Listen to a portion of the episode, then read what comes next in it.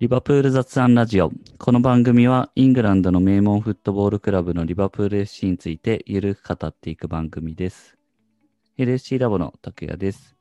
今回は、えー先日行われたチャンピオンズリーグ準々決勝の、えー組み合わせについて話をしていければと思います。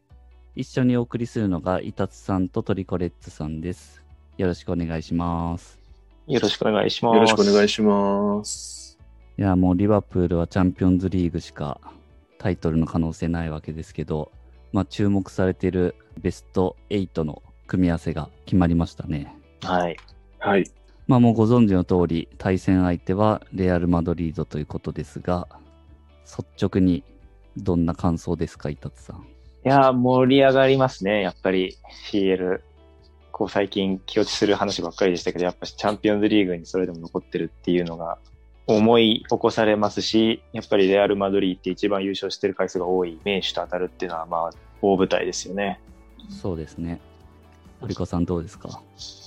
そうですね。もうベスト8まで来れば、もう、なんていうか、当たりみたいなチームはないわけですけど、まあ、その中でも、やっぱり、この大会の経験に関してはもう抜きん出たものがあるチームなので、まあもう、不足はないですね。相手にとって。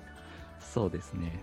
まあもうその優勝経験みたいなところで言うともちろんですし、リバプールからしても因縁っていう意味ではかなり、えー強い相手ですよね。この可能性があった中では。まあその辺も含めて話をしていければと思いますけど、今のレアルってどんな感じなんですかね？あんまり詳しくないですけど、そこまでうまくいってるっていう印象はないですね。うんまあ、とはいえリバプールほど落ちてもないっていうのも あるんですけど、うん。結構今リーガ混戦でしたよね、確かね。そうですね。えーっと、今で言うと、レアルは、今一応2位ですね。うん。うん。まあ、ただ首位のアトレティコより1試合多くて3ポイント差がついてると。この前ダービーがあって、それで引き分けたので、まあその距離が詰められなかったという感じですね。なるほど。うん。まあ、やっぱりいつもの通り3強の様相ですね。レアルのすぐ下に勝ち点差1差で1試合少ないバルセロナがついてるので、うんうんうん、そうですね。で、同じ試合数の、えーセビージャが5ポイント差でうん4位につけてると。そうですね。僕もそんなにあの、今のレアル・マドリードをよく追ってるわけではないですが、例えばその、リバプールとの因縁で言うと、あの、決勝の時みたいなチームとはやっぱり、ちょっと感じは少し変わってきてますよね。あの、もちろん、まあ、クリスティアーノ・ロナウドとかベイルとか、あの、その時の中、主軸だった選手たちも対談してますし、うん。まあ、えーキャプテンのすだったセルヒキオ・ラモスとかも、まあ、だいぶ年齢も重ねてますから、その中で、えー少しずつ新世代、まあ、ビニシウスとかうん。が加入して、えー今その過程という感じがちょっとしますかね。うん。それでも今シーズンは確かベンゼマが結構活躍してるみたいな話もあって。うんここで未だにベンゼマっていうのがすごいですね、ベンゼマの。確かに。うん。ベンゼマもあの時決められてますからね。うん。そうですね。あの時のメンバーで残ってるのは、モドリッチとかクロース、カゼミーロもですね。うん。まあ、ジダンも一回辞めたけど帰ってきましたからね。そうか、そうですね。そっか、今、クルトワなんですね、キーパー。そうですうね。ん。あの時はケイラ・ナバスでしたよね。うん、うん、そうですね。まあ、リバプールからしたら、どうなんですかね。他の、まあ、プレミアのチームを引かないでくれっていうのは、イタスさんも前から言ってましたけど。うん、そうですね。もう絶対プレミア以外ならバイエルンでもいいよぐらいな気持ちでいたので、むしろバイエルンだったら、あの、ブスカシアリーナでやれるんじゃないかぐらいな気持ちでいましたけど。それ面白いですね。まあ、なので、そこは良かったですね。プレミアが全部散らばったのは良かったし、うん。あとはまあちょっと我々の都合いい話で言うと、バイエルンとパリが潰し合って、マンチェスターシティも逆の山にいるっていうのは、結構ありがたい結果だったと思いますね。まず、レアルに勝つのは相当難しいと思いますけど、逆にこう俺に勝つと、俺たちいけちゃうっていう雰囲気に一瞬で切り替わる気がしてて、うんうんうん。うんなので、いい抽選会だった気がしますね、結果としては。リバプールにとっては。そうですね。もうすでにそのトーナメントの山は決まってるわけで、えっ、と、リバプールの、えー側には、ポルトとチェルシうん。ーですね。なので、リバプールが、えっ、と、勝ち上がれば、ポルトとチェルシーの勝った方と次当たるというところですよね。で、反対側が、えー今話にも出たバイエルン対パリ。で、もう一つが、えーマンチェスターシティ対ドルトムントっていうところで、まあ、この、え4チームが勝ち上がってきたとしても、決勝まで当たらないと、リバプールとしては。うん。うん。うん。まあ、確かにこの4チームはなんか強いですね。うん。うん、やっぱり、僕、抽選会の様子を、まあ、生配信見ながら、ワーワーの YouTube の無料配信を見ながら、えっと、レッドメン TV っていう現地のリバプールサポーターがやってるファンメディアの中継も同時に見てたんですけど、うん。まあやっぱりシティ、絶対シティと当たりたくないっていうのを、すごい祈りながら見てたのと、えーっと、バイエルンが出た時に、PSG が出てお喜びしてましたね。ああ、なるほど。まあでもあの、バイエルンパリが決まった瞬間はやっぱり一番の見どころだったかもしれないですね。うん。まあ、それだけこのバイエルンとパリが今もうすごい強いってみんな思んていうそうでことですすねね。去年の決勝カードですよね。ああ、確かにあ、。そうですね。うん。なので、去年の決勝カードと3年前の決勝カードがベスト8にあるという。なるほど。うん。まあ、ここまで来ると、どの試合も楽うしい。ん。いすねや、本当にそ一サッカーファンとして。う。うん。うん。ちなみに、僕ちょっとその抽選会の時、あんまり、えっ、と、まあ、その抽選会のリアルタイムも見れてなかったし、その時ちょっとツイッターもあんまり見れてなかったんですけど、日本のツイッターでの反応とか、どんな感じでした？リレアル引いた後のリバプールファンの反応みたいな。あみんな燃えてるっていう感じでしたかね。うんうんうん。やっぱリベンジだっていう勢いはいはい。ですよね。僕は、まあやっぱり失礼な話ですけど、ポルト引きたいみたいな声も多かった中で、うんレアルになったし、僕もレアルはそんな簡単な相手じゃないと思ってたから、結構、えーちょっとがっかり的なムードもあるかなと思いましたけど、もうみんなリベンジのお話しかしてなかったんで、まあやっぱり、リバプールファンはリバプールファンだなっていう感じで嬉しくなりました。なるほど。まあ、あんまり気負いすぎない方がいいなとも個人的には思いますけどね。うん。あとは、早速トニー・クロースがツイッターで仕掛けてきてて、はいは。はいいはいはいはいえーっと、リバプールに決まったってツイートを引用リツイートして、ナイスワンってツイートしてて、うん。まあ別にいい試合になりそうって意味にも取られますけど、まあ弱いリバプール引いて嬉しいとも取れるので、うん。まあそれにイラッとしてるリバプールファンは世界中にいるような感じでしたね。なるほど。クロースはね、結構そういうことやってきますからね。うん。ずっと優等生だと思ってたのに結構う。なん油を注ぐ人なんですうん。やっぱりね、古くはあの、ドイツ対ブラジルの試合結果をももじった2017のハッピーニューイヤーのやつ。よね。あれがちょっとびっくりしましたね。そんなことする子だったんだって。あれ、急にあれだけつぶやいて、全然クロスのキャラクターをそれまでなんかその、うん見た目とかからも優等生とかなんか王子様的なキャラだと思ってたので、うんうんわかりますびっく。りしましたね、あれ。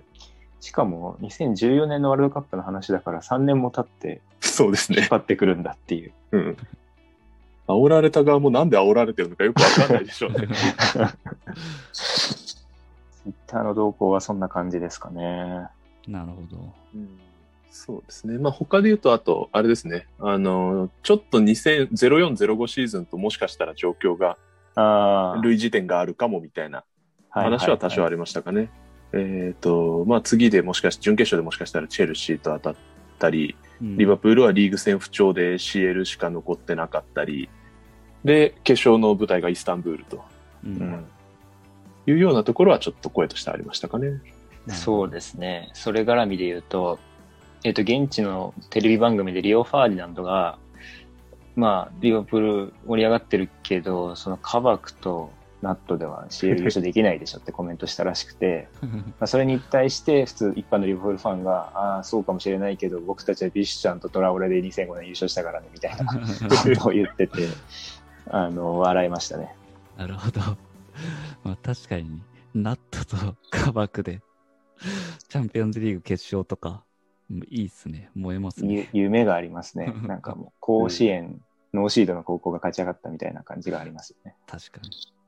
ちなみに、えっ、と、まあ、リバプールがレアル倒すとして、チェルシー・ポルトはどう予想します？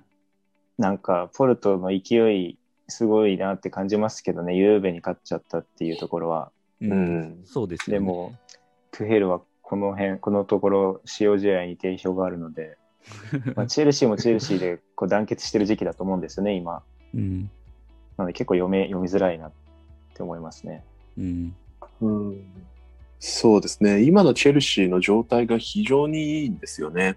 まあ、トゥヘルになってから失点が非常に少なくなったっていうのはやっぱりよくデータ的にも言われてるところですけど、この前チェルシーと試合した時にやっぱ思ったのは、あの、まあ、守備が単純に硬くなったとかっていうよりは、その、まあ、ボールの持ち運び方、あの、ビルドアップの仕方とかがちゃんと整理されて、なんか余計な失点をしなくなったっていう感じなのかなという。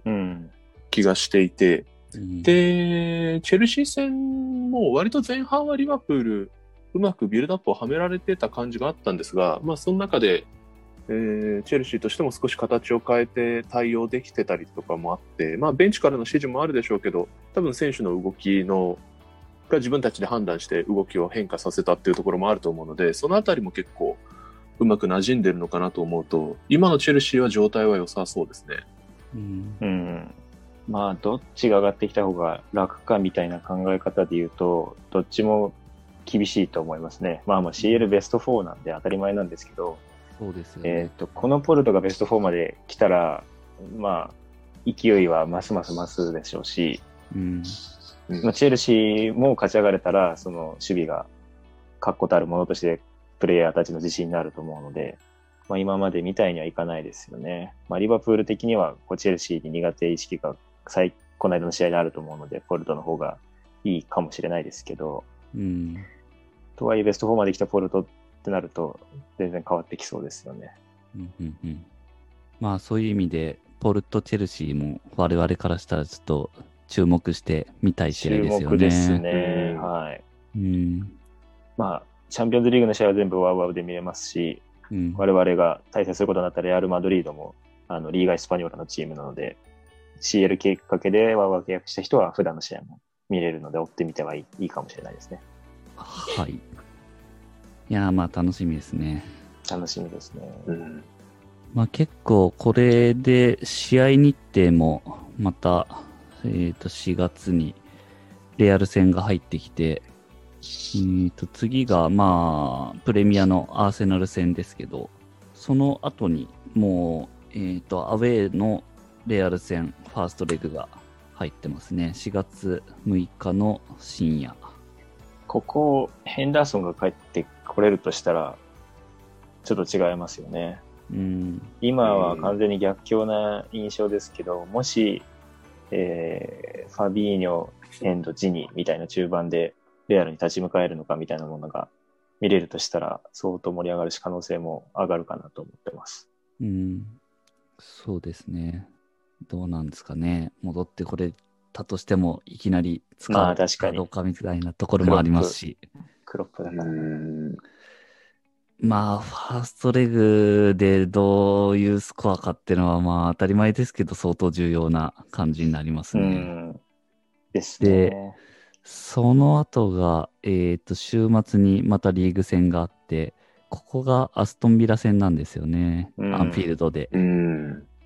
これが結構その、アストンビラっていうところと、あとアンフィールドっていうところが、まあい今のやチームの今シーズンの流れをこう、ここで本当ですねー、また来ましたね。起爆するスイッチになるか。どうかの試合がそうなんですよね。ここの結果も結構その、重要ですよね。うん。CL のレアル戦が大事とはいえ、この間にあるアンフィールドのアストンビラ戦っていうのが、そうですね。まあ、ただ結構試合詰まってるんで、もしかしたらアストンビラさん休ませるかもしれないうんですね。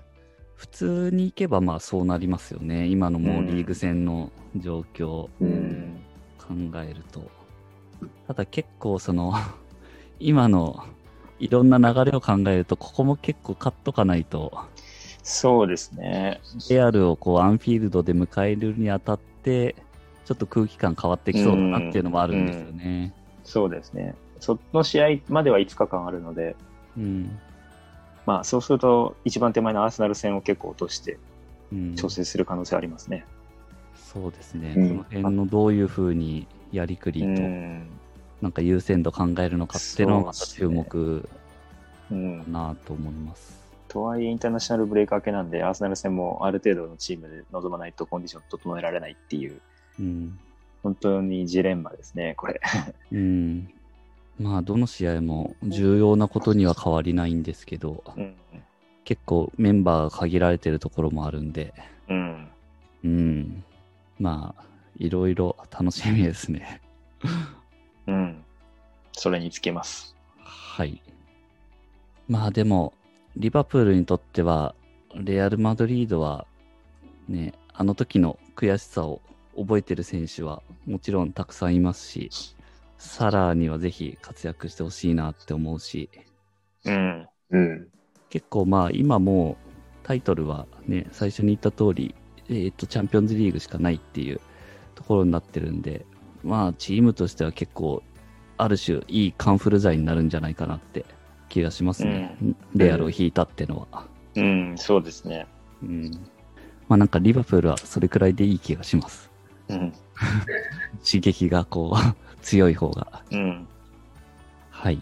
ということで、えー、チャンピオンズリーグの準、準決勝の組み合わせについて、えー、話をしてきました。また、えーと、4月も試合が結構、えー続いていきますが、みんなで応援していければと思います。ぜひ感想などあれば、Twitter でお寄せいただければと思います。この番組はリバプールを日本一応援するのが楽しい欧州サッカークラブにというミッションで運営している LSC ラボがお送りしました。それではまた次回。